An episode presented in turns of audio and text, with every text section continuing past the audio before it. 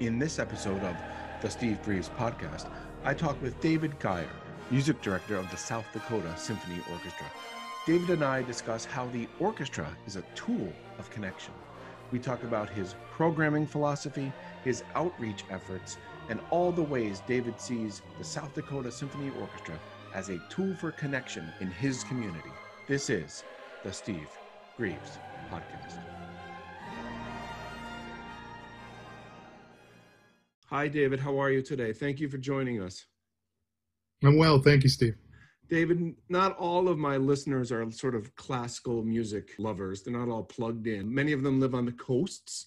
So, can you give us just a brief bio, uh, you know, a LinkedIn profile of who you are, what your interests are, what your strengths are? I guess I start with graduating from the University of Michigan, and I I apprenticed with the Philadelphia Orchestra for a year. Um, ended up going to Europe on a Fulbright, getting my conducting career started in Europe, and then came back and I was an assistant conductor with the New York Philharmonic uh, for 15 years, but the last five years overlapped with the position I hold now as music director of the South Dakota Symphony. When you were younger, prior to college, you played an instrument, I assume?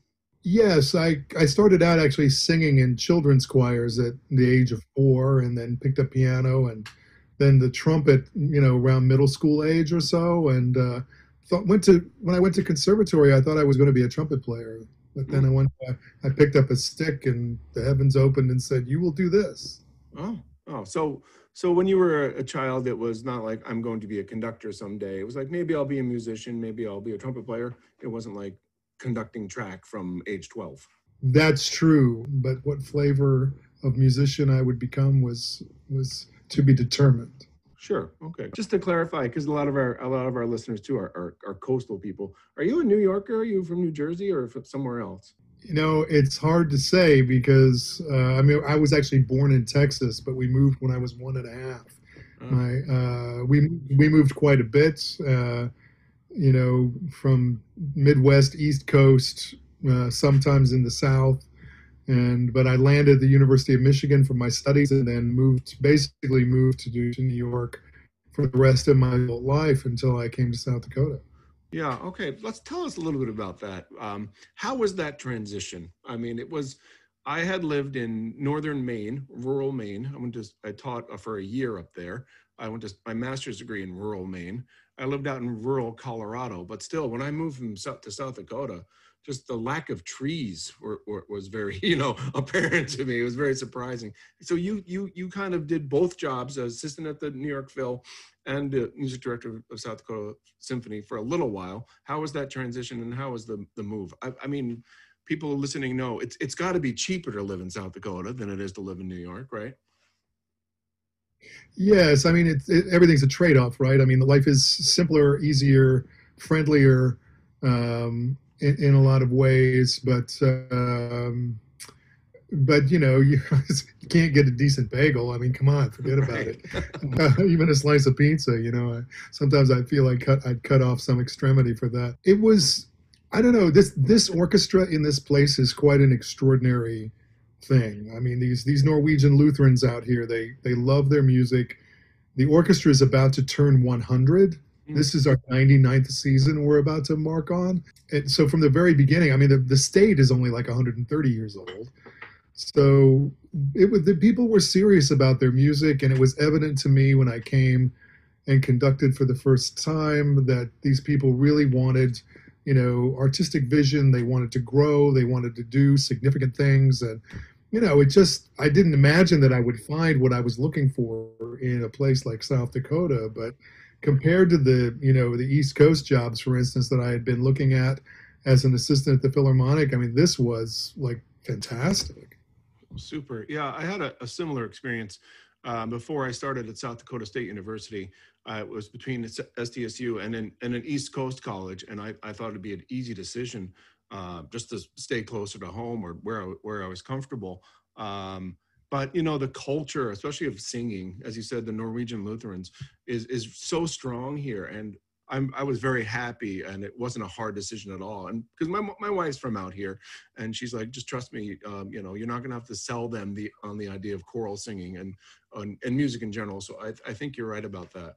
Um, now we're going to speak really globally. What do you think your role is as a you know music director, artistic director of an of a orchestra to uh, make connections in the community? To me, that's paramount. Um, and honestly, I'm not really sure where I where I got that because it wasn't was be, it wasn't because it was demonstrated to me at the New York Philharmonic. I, I was immediately on the lookout when I this is my first music director position here, so I was immediately on the lookout for for how the orchestra had been connected to the community, what kind of things they were doing to serve the community, whether you know educationally or otherwise, and um, looking to expand on that. And I would say that that the the orchestra here has distinguished itself in in several different ways during that period. The first was a commitment to contemporary music.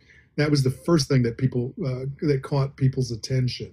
Sure. Was you know the fact that we had residencies with Pulitzer Prize winning composers and all this sort of stuff, but but probably the thing we're known most for now is this community engagement aspect, principally for uh, the, the, Lakota Music Project, which sure, sure. which I, I began to develop this this project during at the end of my first year was when it began, and uh, it took several years to to to get up and running and find funding for. But now, over ten years, and the idea behind the Lakota Music Project is that we can that we can address racial tensions, racial disparities better by sharing what we love than by focusing on what makes us different.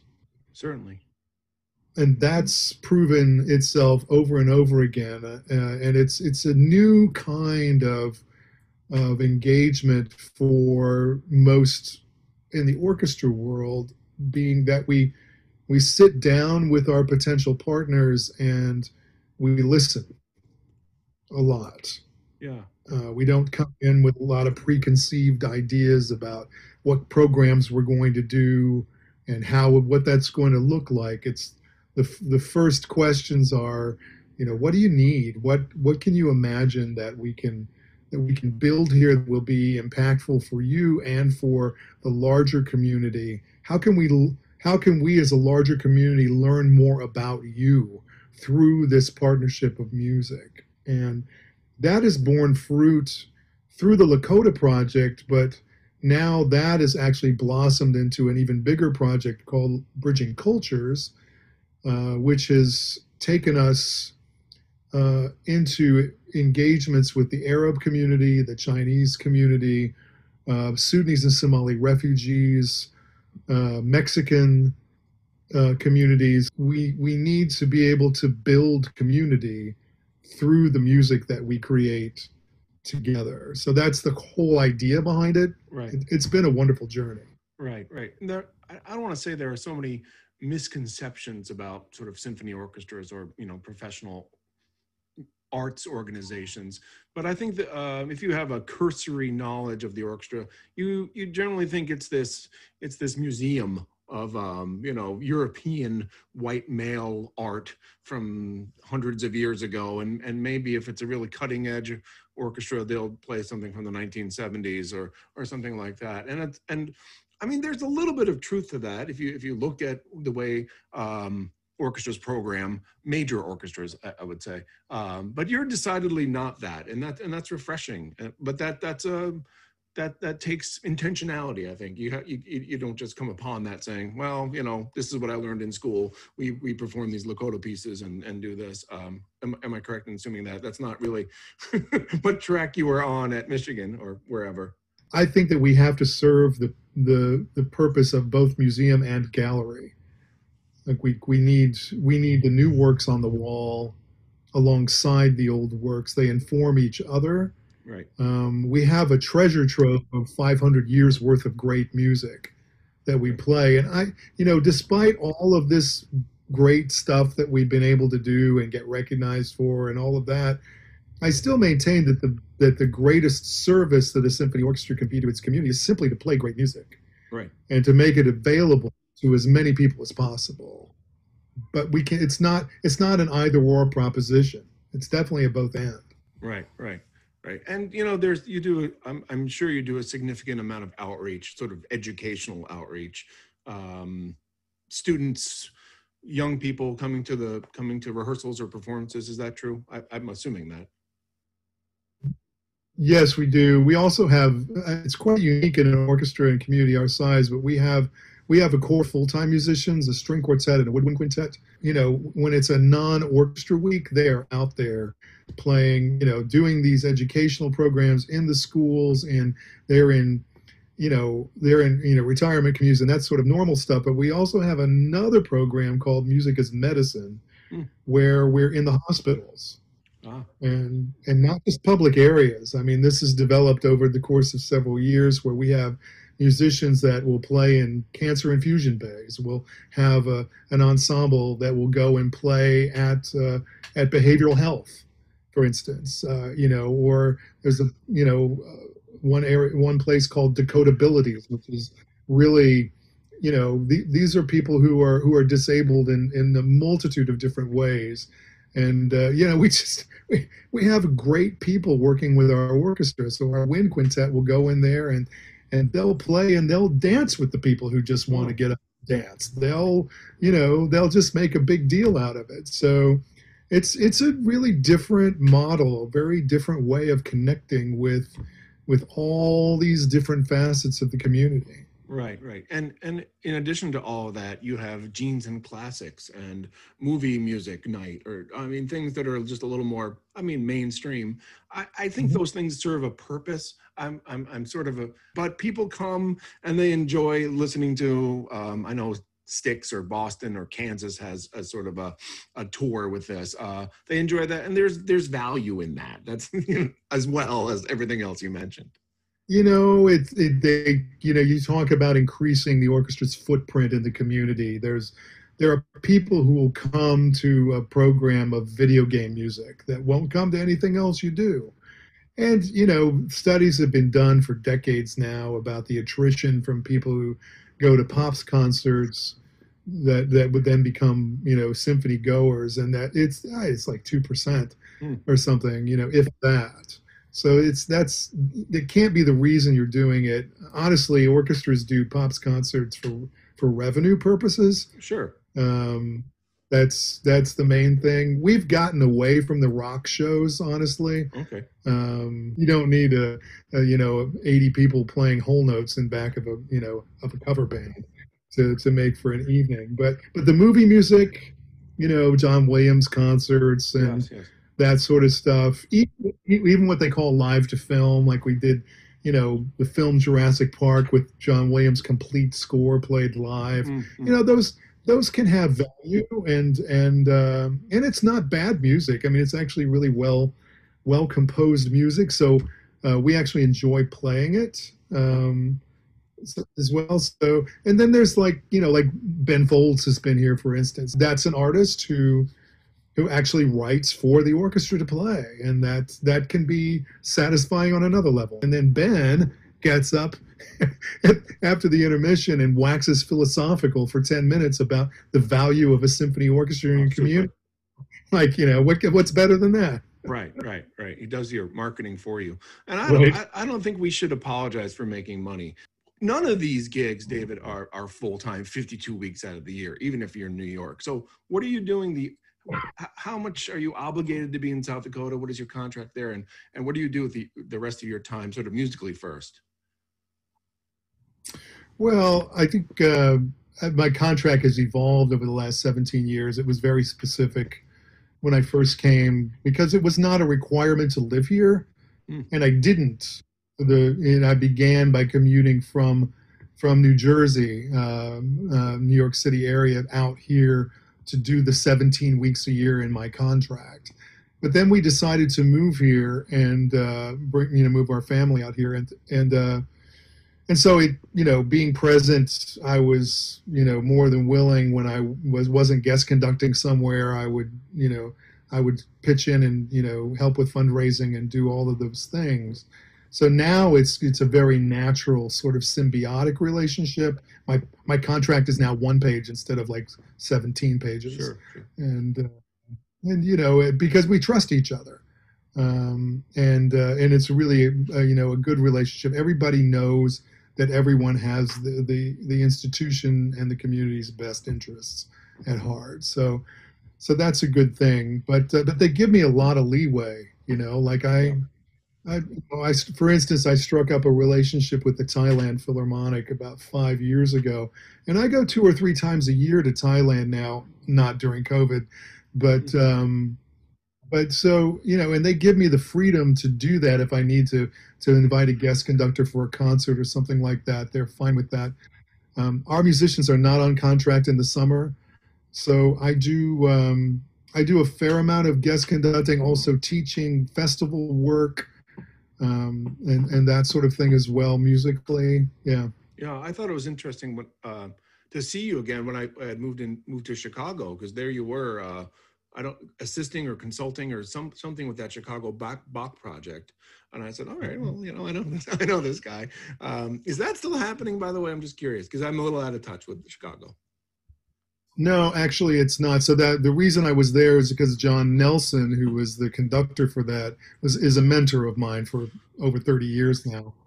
Um, and uh, I actually ended up stepping in the last year and conducting B minor mass for him uh. because he got ill. And I, you could say I killed the program because it never, it never went on after that. But, but no, it, it's. Um, I think it, it kind of served the purpose for which it was created.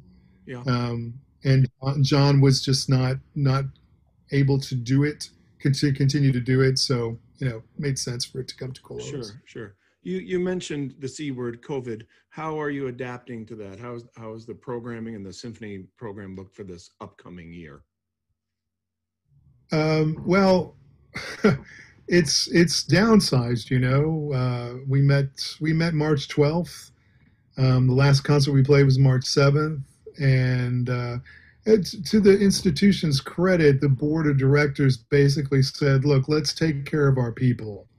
and not worry about the programming. Let's let's not cut salaries, um, and and let's let's just let go of it. So we were supposed to start our our season with a complete Fidelio of Beethoven. Uh, that was our contribution to the 250th anniversary of Beethoven. We were supposed to end with Bruckner's Ninth Symphony, and you know, like so we had the you know pretty big plans for this 99th season. Um, but you know, we we cut it back, and we spent you know, months um, reconstructing the season, but also like very carefully looking at the safety protocols and realizing that we were going to need to be nimble and adapt on, you know, at a moment's notice. Right. All the way through for every single program. So every program has a plan A, B, C, and so on so what we've come up with now, we're planning on opening our season on October 3rd with the complete Brandenburg concertos of Bach. So that comes from a um, the the ensembles are relatively small, so we can socially distance on stage. All the musicians can be six feet apart, and in masks. The audience will be required to wear masks and also socially distanced. Um, and the but but also the the thing that came into play was what music um, do we need to play and do our audiences need to hear coming back to the concert hall after these six months plus of isolation. Right right. Um, and the sadness that's gone with it. And you know honestly it's hard to uh, I, I can't think of another composer who marries joy and sorrow so poignantly as bach. Indeed.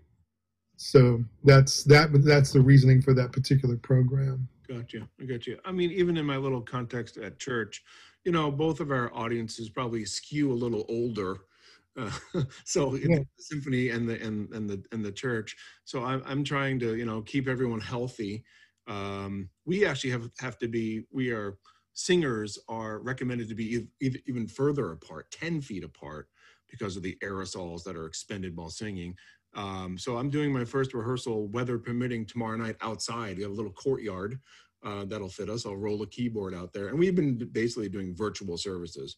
And it's foolhardy for me to plan. You can't do this, but um, I plan basically two to three weeks ahead of time. I mean, for, for the virtual service, but now we're trying to engage people and involve people again. I'm not. I'm I'm learning on the fly. Um, sort of the virtual choir thing, how to do the tracks, and I, I I'm not. Maybe for Christmas we'll have something that I'll be capable of doing that. But it's it's just, it's just a whole new world out there, and we're you know uh, we're trying to stay alive and, as they say, and thrive at the same time, and serve our communities, um, no matter how large or small they may be. Um, last question, David. Just I know these people work hard, and at one point during our time together. Um, you mentioned some, some little life hacks that you did, or maybe you mentioned somebody else that you wear the same clothes every day because you don't have to think about it. Like you wear the same type of clothes. You have black shirts or jeans. Maybe I had you confused. Is that is that you? Is that you with that? My wife's shaking her head. She's the one with the uniform every day with the black, black, black clothes. No, I think it's it's probably somebody else. Oh, you know? okay, okay. But what, what when you're not conducting in South Dakota and Sioux Falls or guest conducting, what do you do to recreate a little bit? How do you how do you recharge? Well, for me, it's mostly spiritual. Um, it's uh, um, I would say that even more important than than music to me is is my Christian faith, and so that's that I, a lot. I put a lot of effort there. Um, I say effort. Effort's not even the right right word. It brings me a lot of joy, and I do, I do a lot of um, a lot of ministry work in addition to the musical work. Like I, I work with a with an organization in Europe called Crescendo, mm. which is um, which is a um, it's a Christian organization. It's a it's a uh, it's a network of professional classical and jazz musicians who are also Christian, and there's it's been around for about 35 years. And so I go do a festival, conducted a festival for them every summer. And now I'm working to help bring that ministry over to this side of the Atlantic because nothing like it exists here sure, sure. In, in, in, in the US. And so like just today I was on, I was on the phone with a, with a guy in New York City who is, uh, he's with InterVarsity, which is a parachurch organization's campus ministry group, and he's in charge of all the arts for for you know for InterVarsity for New York City. So he's working at Juilliard, Manhattan School, New School, stuff like that. So we were to- just talking about you know ways that we can connect the professional musicians within this within this network to what he's doing and setting up mentoring for for younger musicians and as not just students, but also people who've just graduated and who are auditioning and freelancing and trying to find their way in the world. And um, so that that kind of thing brings me a lot of joy. And so I, it's really, really no uh, no burden to expend energy on that kind of thing. Sure, sure. Well, thank you. I mean, I guess it's another misconception out, out there. You know, when you do what you love, it's not work. But I mean, this is work. Even in my my old days, I would go um, Thanksgiving to Christmas between my job at SDSU, my job at church, my job with my community choir, and I'm gonna, you know, do Amahl and the Night Visitors and part one of Messiah just on that free weekend. You know, I a rehearsal or a performance every day for a month, and I'm tired, frankly, on December 26th. I mean, I was worn out. It's itself. I mean, it was my own darn fault, but um, I love what I'm doing, but I, I, actually did need a little bit of a break occasionally. Okay, well, well, thank David. I, I, thank you so much for for taking a little bit of time with with with Steve. I've always appreciated that. I, I remember just you know, and uh, when I was in Augustana a year ago, I oh let's go have lunch with David and make make time for me to have a little lunch and to catch up, and I, I really appreciate it. So thank you so much. Well, it's a pleasure, Steve. It's always good to see you. So stay in touch, and we'll get together next time around. I want to thank David Gier for joining me today on the show and remind all of you to support your local orchestra, your local choir, your local dance troupe, your local arts organizations. The arts really keep our communities alive and vibrant. This is Steve Grives. Until next time, this is the Steve Grives Podcast.